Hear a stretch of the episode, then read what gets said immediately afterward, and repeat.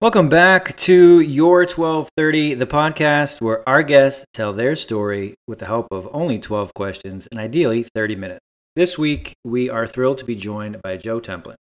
Joe is a human Kaizen expert, an ultramarathoner, a special needs parent, Taekwondo champion, and the author of Everyday Excellence. Joe, we are thrilled to have you here this week. Very excited. Uh, how are you doing today?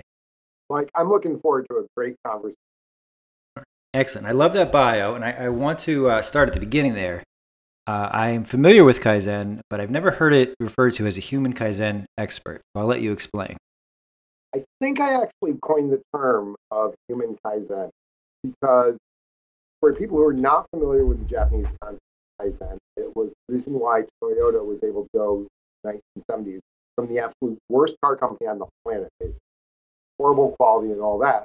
But by giving the individuals on the line and everybody the ability to stop what was going on and make micro changes, they were able to shorten the feedback loop and get massive amounts of improvement on a very short cycle basis and have that continuous improvement, which is part of their hallmark, which is one of the reasons why in the 1990s, basically every major corporation in the United States basically took the idea and started applying.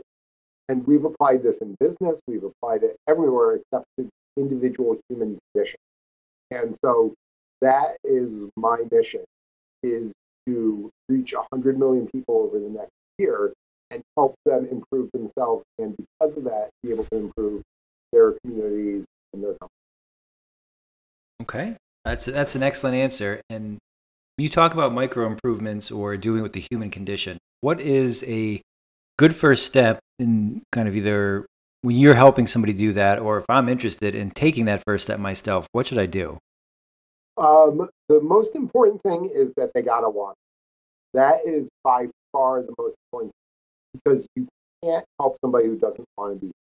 That is the most basic and most frustrating thing when you see your friend is struggling and going down the road of addiction and they don't give a damn, there is literally nothing you can do to help. If somebody is content just sit there on the couch, eat Cheetos, and watch Bachelor and become diabetic, there's not a damn thing that you can help. But once they decide that they want to start making changes, then we need to steal something from James Clear in his book Atomic Habits and make the smallest possible change as Very nice. And you mentioned 100 million people. Uh, how, let's start with how did you arrive at that figure? Why is that the target? Um, one, because it's a big, hairy, audacious goal, and I love BHAGs, as Jim Collins talks about. Two, Lewis Howes with School of Greatness has a goal of 100 million people a week. I'm nowhere near that. I'm like, okay, maybe I'm 150th of that potential at this point. And, uh, actually, a lot less than that, but it gives me something for and strive for. And I was talking with a couple of friends who are successful authors, and they talked about the ratio between um, number of impressions and the sales that you can get. So there is actually a little bit of mathematical basis. But really, it just gives me something so absolutely huge that I wake up every single day completely and totally energized and challenged. And so it puts me in the state of flow in terms of trying to help Okay. And with the explanation of Kaizen and your goal to reach that number of folks, I think it transitions nicely into everyday excellence. Uh, what what can someone learn from the book if um, if I if I don't know about it? What should I know before picking it up? So it's designed to be a multivitamin for life. So uh, my cousin, when she got her copy, tried to sit there and go through and read the entire thing. I'm like, no, don't do that. Don't do that. That's not the way it's designed. There's 366 days in the book, plus introduction and outro. Uh, we took it into account research, obviously. And it's designed to be, as I said, a multi-volume, so you take it every single day. Take two to three minutes to read and do that day's uh, work. It is structured as a quote, some discussion around it that gives you some insight because you have to make choices that are most important to yourself, but then gives an action item so we can actually crystallize some of the changes in decision making that have occurred in the state, and it reinforces And throughout the year, we come back to different to some concepts over and over again. And so there's this reinforcement that allows people to make these small, slightly better decisions throughout the day. But when you add them up over a day, week, month, year, the impact can be pretty. Okay. And do you envision that that book should be picked up at the beginning of each day with with that day's target from reading the daily passage, or it can be picked up anytime? Have you it, been, it can be uh, picked up anytime, but I actually read the book every single morning. Part of my morning habit. Um, I get up, I have my grab my cup of coffee, start the other coffee, uh, brain dump whatever's in my head for a couple of minutes, read um, something else, but then I read and do my own version of the book. And some days it's like, ooh, that's a tough one. I want to do that, which means that it's forcing me to have that improvement because it is in doing the difficult things that we improve. I like that even the author will have days and pages and sections where it's like, no, that's that one's hard. I, I don't want to do this one, but forcing yourself to do it, you're right, is the way to do it. Is there is there an area in the book where I can take notes, where I can put review what my goals for the day, and if I reach them, or how does that work? Actually, what I recommend is people scribble all over. If you actually look at Thomas Jefferson's book, which makes the basis of the U.S. Library of Congress, he has notes written everywhere. And Ryan Holiday talks about the fact that old books are written. And I can go back and grab books off my bookshelf that I've had for a decade. And you can see the different colors of ink and the highlighting and the changing thought process. And the Stoics have a saying that no person can step the same river twice because the river is different and the person's so as I'm going back through it and reading the book now versus when I was writing it or uh, going through and editing it, it, I'm looking at it with new eyes because of the experiences that I've had. And so this is actually a book that has been written in and worn out. Go ahead and replace it in five, ten years once it's falling apart. You know, it will, will be well worth it. And where can our listeners find it if they want to pick up their own copy? So they can get off my website, which is Everyday Dash Excellence, and I recommend that they go there because that is a full environment for excellence. All the podcasts live there. I put up a micro blog every day. There's additional insight. I'm going to link to the YouTube page and the Twitter feed and uh, the TikTok and all those other things so they can get additional uh, contact and content. But they can also find it on Amazon, Barnes Noble, basically anywhere you can find books. Hopefully, very nice. And so far, you've mentioned that you've got a morning habit stack, your daily blogging, even if it's a micro blog. I'm sure your day is filled with uh, activities, both personal and professional. Can you give us a little insight or some help on how you calendar, schedule, or how you fit all those things in each and every day? So I use my regular calendar and I put in big things. Like, you know, we were doing this talk at a particular time. But one of my favorite things is good old fashioned index cards. Actually, I threw mine one for the day away already. But at the start of the day, I sit down and I write a handful of most important things that are not on the schedule that I have. So it might be recording a couple of YouTube vlogs. It might be following up on something with the kids. It might be finishing a proposal for an organization. And I just put it on the list. And I, in the, and around the scheduled meetings, I just start doing them. And as I finish them, I cross them off. Then when I'm completely done, I go David Letterman and toss it in the garbage. Because that creates a psychological closure. And by bringing it from your head and putting it on paper, you don't have anxiety. Anxiety very often comes about because we're overwhelmed. They have so much. If you put it on paper, it allows you to act. And even if you're just like Star Lord and have 12% of a plan to begin, guess what? You're moving in the right direction. You have bias reaction that Dr. Williams talked about, and you end up plowing through. This episode of Your 1230 is brought to you by Accomplished RE, helping real estate agents achieve time, location, and financial freedom. So I, I get the psychology rationale behind having the card, throwing it away, and putting the information there. What would be how, why not put it on the calendar as well? What's the thought process there? Um, I do put some things on the calendar. So, for example, if I need to write a proposal, I will, uh, when I get to that day, I will then put half hour proposal time or you know, writing time put on. And within that writing time, we'll have multiple different projects working on. I'm always working on three to 10 different writing uh, projects of different sizes. But sometimes if like I'm working on a larger one for a client, I might let something that I'm working on for myself. But and so by documenting it and putting it on the card, it makes sure that I'm paying the right amount of attention. And you mentioned that uh, you host a podcast as well. What uh, what can you Actually, tell us about I that? don't host a podcast. Okay. On my website, all the podcasts that I've been on live so that an easy place for people to find it. I've got a friend who's a long haul trucker, and he actually goes uh, to my website because he's like, every week there's three hours of new content that's put up in various podcasts. So it gives him an opportunity to do that. So it's a conscientious choice of mine because I cannot give the same quality of a podcast as you can or somebody who this is what you're doing. What I do is I discuss, give ideas, I give insight, I give the occasional kick in the butt or pat on the back. So that is where my capability truly lies. And so in terms of the net impact, is a better use of my time doing that than trying to become a poor version of me. That's fantastic. Thank you for clearing that up. And you've got a very supportive friend there if he's tuning in each and every week to uh, to your interviews. So uh, that, that, that's nice that you've got that, that support in your corner. Uh, you mentioned a pat on the back or kick in the pants if necessary. How do you, besides, of course, the, uh, the Everyday Excellence book, how, how are you providing or what is the mechanism for you to do those things to clients or, or people interested in, in uh, being be excellent every day? At how far just a quick text or voicemail saying, hey, good job, and go.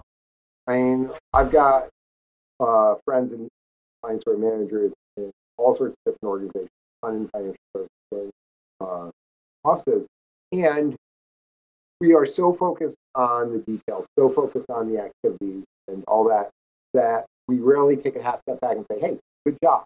Like uh, when I caught my kid doing something good last week, I waited five minutes and then complimented.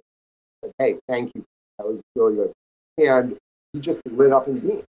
And don't do this nearly enough. So having the stick is important because there needs to be a little bit, I want to say fear. People might think I, I did. No, I don't. I, did. I just threatened and they laugh. Uh, but also having the carrot, that combination, push and pull, is what allows us to have maximum results. And being consistent around. If somebody misses a target or doesn't uh, hold up their commitment, what they say they're going to do, or whatever, you need to immediately call them out. Because what happens is very quickly they start calling. However, when they're doing something right, good, you can't let reinforcement of that good behavior come months later or six months later, like those bonus structures in office. You need to almost immediately, hey, that was good. It. And so it is having the again the short feedback loop like Toyota had on the assembly line. That is what we need on individual basis, both good and bad, so that it's not, oh, I do horrible things and it's not caught until six months later. I've gotten all sorts of know, joy out of it meantime. It's like, no, wrong, bang, stop, or awesome, good, keep it up immediately to create that push. Yeah, I think the uh, as you mentioned, that kind of tying together everything we've discussed so far, the short feedback loop, the immediacy, and having the ability to highlight what's working well, what uh, congratulations or, or doing a good job, and then also the other side of that, when things aren't going well, to do the same as opposed to ignore it or hope it gets better because most likely it won't. Uh, switching gears a little bit, part of the bio, ultra marathoner. I'm assuming you didn't just lace up your sneakers and decide to, to run. That's 100 miles, correct? Uh, it, technically, it's anything over a marathon. So Okay. my first one that I did was actually a double marathon because I swore years ago I would never do another marathon because they suck. Uh, so I swore I'd never do another one. so in my twisted mathematical mind, two negatives make positives. So doing two marathons in a day did not means I did not do a marathon. Okay. Uh, mathematically, I do think that two negative works. It's the other the other way of looking at it that I think it's nuts. But so just walk me through it. How many marathons had you had ran before you decided this was it for me? And then you know what? Actually, I'm going to do two. What was I, that? I did. I'd done two full regular marathons, San Diego Marathon, a couple in a row. But about eight years ago, my buddies from high school called me up and they're like, "Hey, Templin, we got something cool and crazy for you." I'm like, "What is it?" I'm in. They're like, "Ragnar, approximately 200 mile team relay race, uh, where you get Stockholm syndrome and maybe if you're lucky, you sleep on the floor." And I'm like, "Yeah, I'm in." And so I did one that year, and then the next year I did like five, um, and Wow. joined up with my running team and uh, became hooked on it. But then during COVID, when all the races got canceled, one of the members of my running team was like, we need to do something crazy so we don't go insane. So we started doing virtual Ragnars and all this other stuff. Then we decided, hey, let's do a backyard ultra marathon. So every hour you do one, two, or three miles. Um, and being the distance I am, I'm like, okay, I'll do three miles top. And uh, I thought everyone started at nine. I thought it started at 5 a.m., like a regular Ragnar. So I was four hours ahead. So I had 12 extra miles on every day to begin with. Um, and then after like the first 10, 12 hours, everybody's basically dropped out. And I'm like, I can keep going. And I got to about 40. I'm like, I'm just going to do a double. And so that's what I did. So it, it, I didn't just lace up my shoes and run it because I'd been prepping to do uh, Ragnar's, you know, 25 mile in a day, 40 mile a day type things. But I sort of did fall into doing the ultra. And then afterwards, when I'm sitting there pissing blood in the shower and drinking my beer, I'm like, this isn't that bad. Go with a little practice and you know better nutrition and planning. I can go further. So six months later, I did a full 100 kilometer. I did it in three hours less than I did the 50 miles. And then I was planning to do a full 125, which is three marathons. Uh, but then I broke my leg, stopped running six months. So I'm just starting to really get back into it because in the fall I'm planning on doing hamster wheel, which is a four mile loop, just go around and around and around hours. I don't want to say I'm speechless, but ending with the hamster loop, uh, that kind of that, that throws me for. Okay, so There's Why- why- buckle you get. is that a team exercise? Is that you do that on your own, or what does that look like in practice? Uh, it can be a team exercise. Uh, I'm actually planning on doing it with my almost 16 year old. And the plan is that I'll do three loops, he'll do one loop. He's actually a sprinter. So going slow for four miles, you know, doing it in like, you know, 35 minutes, 40 minutes is going to be tough for him. I, I I'm So gonna, I'm planning on doing about 72 miles that. No big deal. Plus, it's just a four mile loop over and over Yeah, again. The hamster wheel is quite a good name for that. It's just like building a business. I just have to do what I need to do. Okay. Sure, except over and over again, and it's the same path when there's no chance for shortcuts for efficiencies. It's going to just be Exactly, but there it's being covered. But see, the, on the book, that is the nonlinear growth curve that you get. You doing it over and over again. Every single day you practice as a musician or a martial artist. Every day you write as a writer and you improve. Every day you run and you can go longer distances, faster and stronger. Every day you invest in that relationship. Hopefully it's going to grow. If there's a psychotic break or anything like that. So it is that continuous improvement by having the regular daily effort. And that's why it's called everyday excellence, because the quote from Aristotle is that excellence is a habit. And habits need to be practiced every single day. So that is one of the keys that people overlook is, you know, if you eat salad and salmon for four days, but then you spend the next days, three days binging on donuts and cheeseburgers, guess what? At the end of the week, you're not going to show much improvement. Now you can have a cheat day. I mean, my cheat days are epic. Like on uh, National Donut Day, that was my cheat day for the month. I had ten Boston donuts. Wow. And I lived on donuts and coffee for that day, and I didn't want to see another donut for a month. And at, for that week, though, I lost a half a pound, and I still did everything else that I needed to do. So having that day, having that, you know, release, that pressure valve, allows you to not pop overall. And you can continue to make your progress. I think I would have mixed. I, I like Boston cream donuts as well, but I think I would have mixed in a few different flavors just for variety. But again, going back to that hamster wheel, you you are a man who likes likes doing certain things, so I get it. Uh, well, but, I have to because I'm ADHD, and so I understand my limitations, and I can't just flap my arms and fly. So we build airplanes. I can't just do what I need to do in a lot of ways. So I build structures around it so that within those constraints, I can bounce around like a insane ping pong ball, but accomplish what I need to. And so it is understanding your limitations, but then working within them and then pushing the boundaries as appropriate. That allows us to have our growth. I, I like that, and that's a nice segue into what I was going to ask you because you mentioned the thought after a race of that wasn't so bad, or the you know I need I need a cheat day, kind of the tying in a mental piece or tying in a mindset to a physical activity. So how how do in accomplishing the things that you have, which are I know I'm joking, but are quite impressive to, to do that, and we haven't even got to the taekwondo piece yet. How do you kind of marry those two things? That uh, if there are days when you don't want to, or would rather be doing something else, or have a lot on your plate, and then there is just the physical piece. How do you kind of keep both of those moving forward, improving them, e- even when it's difficult? So one of the things I do is I use structure. I have that morning habit stack I talk.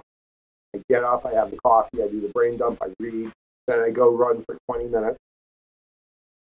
Then I write again. And that's one of the reasons why I was able to write an almost 800 page book in under six months, because I sat down and I wrote at least two days of the book every single day, no matter what. But then I go and I do my Taekwondo workout. Then I sit down and I brain dump again for a little bit. Then I get into my routine day. So I get up typically about 4.15 in the morning. By 6 a.m., I have already read, I have already done research, I have meditated, I have prayed, I have gotten in two really good physical workouts, and I have accomplished more than most humans will in a day simply because I don't screw around. I get up early before anybody else can disturb me. I got three kids who which are special needs, and I just hammer it. So that way, no matter what else happens throughout the day, I can still have a couple of points. So yeah, we are our listeners only listening to us; they can't see the focus in your eyes as, as you've talked today. But you, I, it's it's rather evident, especially when you talk about uh, the things that are most exciting to you, that the focus and the passion that that is just comes over you as you talk about it. I did yeah, want to bring talk up about that for a moment because if you have real passion for what you're doing, you don't need as much discipline.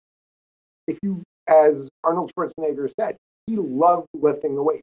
He wanted to be Mr. Universe so badly that was the most important thing. So he would lift until he passed out and you know get back up and keep going, and didn't need discipline because he was operating out of love for something. If your why is big enough, you will overcome any how, as Frederick. So if you can find that stuff gets you that amped up, that is what you need to be doing, whether it's for work or what you're doing in terms of your physical activity or that pet project that you're working. You need to have this level of passion, and hopefully you can bring that into relationship too.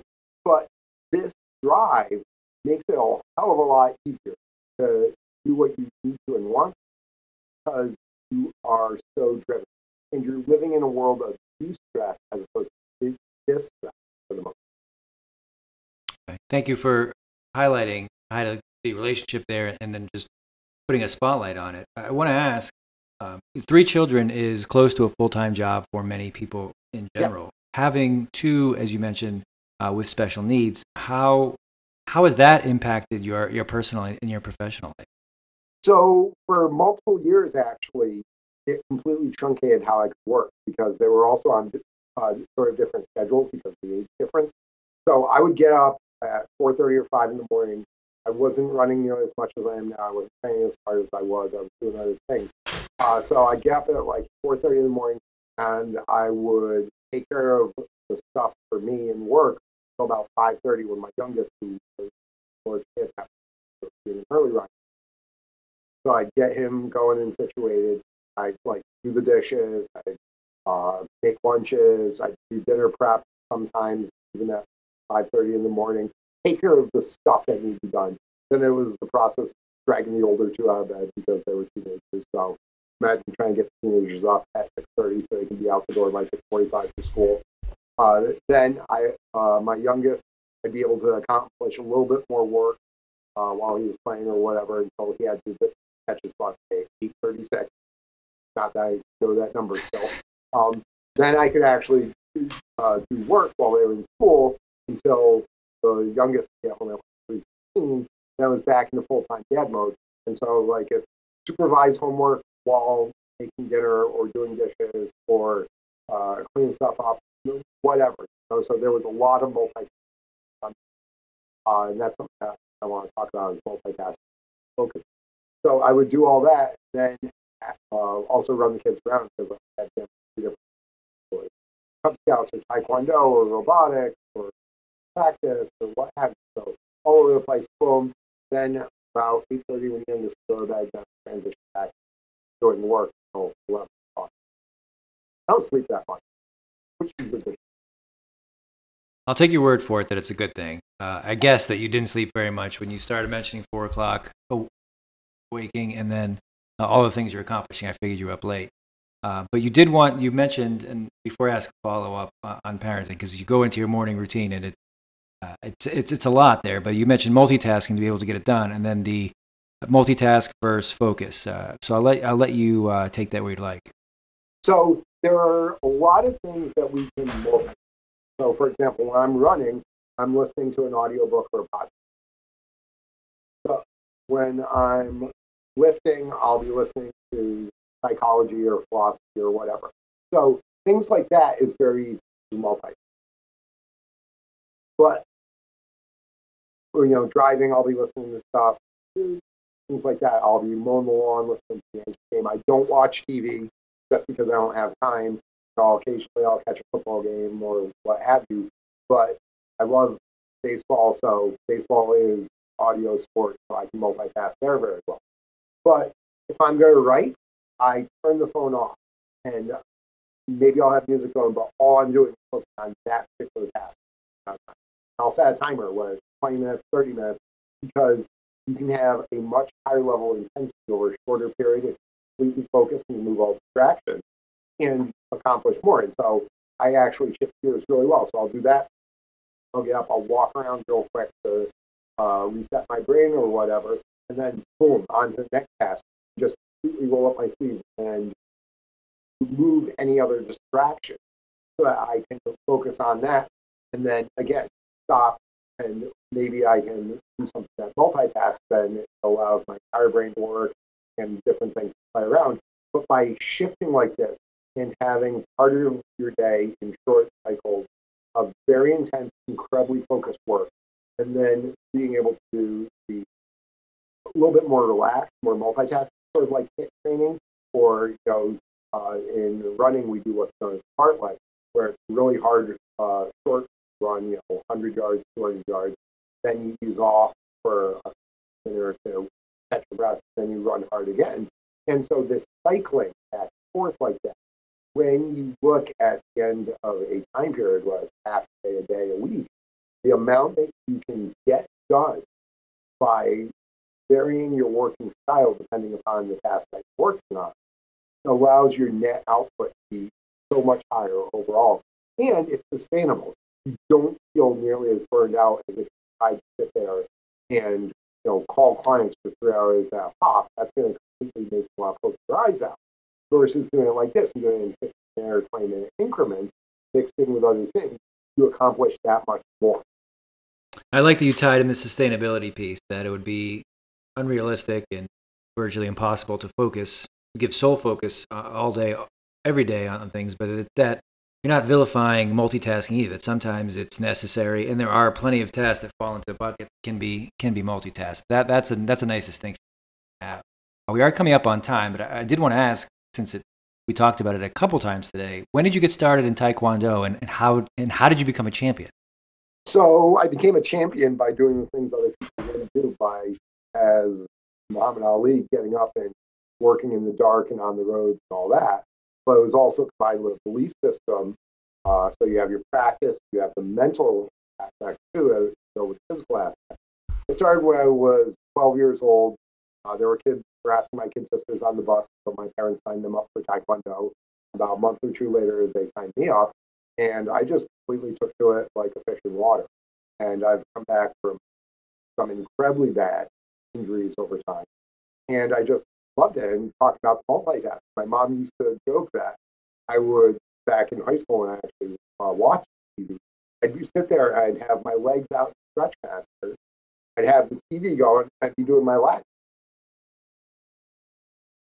And so things like that were able to multitask versus when I was actually practicing, I would just completely and totally focus on that.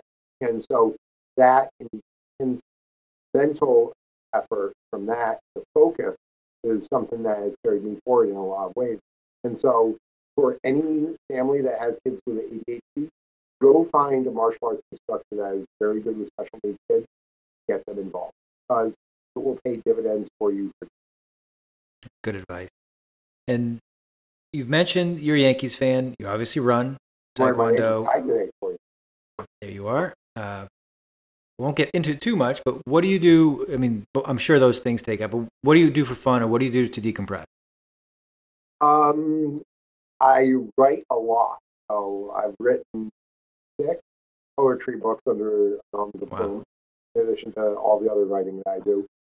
Um, I with I have three kids, so obviously spend a lot of time with them, and they're in, uh, my younger two are involved in scouts.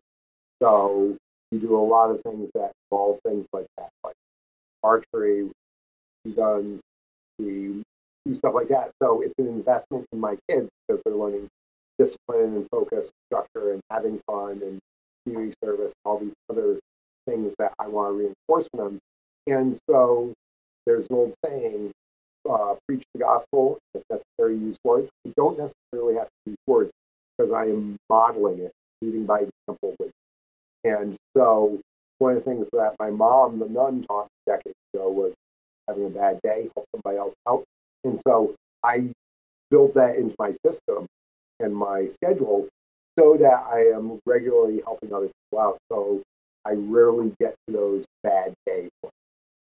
I really love that. The if you're having a bad day, help somebody else out. I think that's instilling that in a child. I can the the rewards that are going to be gained from that are incalculable. Um, I, I, could talk to you all day, Joe. There are many, uh, many, many things that you've said that I find super interesting and go deep on. But uh, we, we are at our thirty minutes. Uh, I, will just, I'll I, just I keep talking. I'm having I'll, fun. Well, I'll just, I'll leave you with this. Any, anything I didn't ask you that I probably should have, or that you thought that would would make sense, given given our discussion topics today. Um, two things. You know, you talked about how I do ultra running and all that. Like, like David Goggins, I hate I really hate running, but I do it because of how it makes me feel and what it gives me in terms of. So choosing to do the hard things on a regular basis is one of the best ways to build your capabilities and earn your, your reward. That's kind says in green light, earn your Saturday night. And second thing is, I'm not a naturally gifted athlete. I'm more of a mathlete than an athlete. I actually started college when I was because I said Paul was young. And because I was severely, severely asthmatic, I was dead 10 years old. So if I can accomplish things that I have accomplished with the injuries and the inability to breathe that I had and all this, nobody else has any experience. You can do it. You just need to want it love pushing yourself. And that if I could have any message for your people, find that average wad of live your life instead of sitting there rusting away. Choose choose a difficult. I love it. Absolutely love it. Uh, where can our listeners find you? We'll definitely post everything we talked about today, links to the book as well. But any other place they can find you or should look for you? Mentioned Hopefully TikTok. at I don't know if you've got a an average pub. That's a that's a good answer. But uh, Everyday Dash Excellence website, that's where they can find most of the stuff. On Facebook, we've got a Facebook group, and it's also the same handle as Twitter. That's at Keep with Joe. That's at Keep for Everyday Excellence with Joe. And those, and then again, go to Everyday Dash We'll post all those. Joe, thank you. This was a ton of fun, and uh, wish you continued success. Best of luck, and uh, I'm sure you don't need it, but uh, keep crushing it out there. This was a great conversation. thank you. Be excellent and grow today. You got it. Take care, Joe.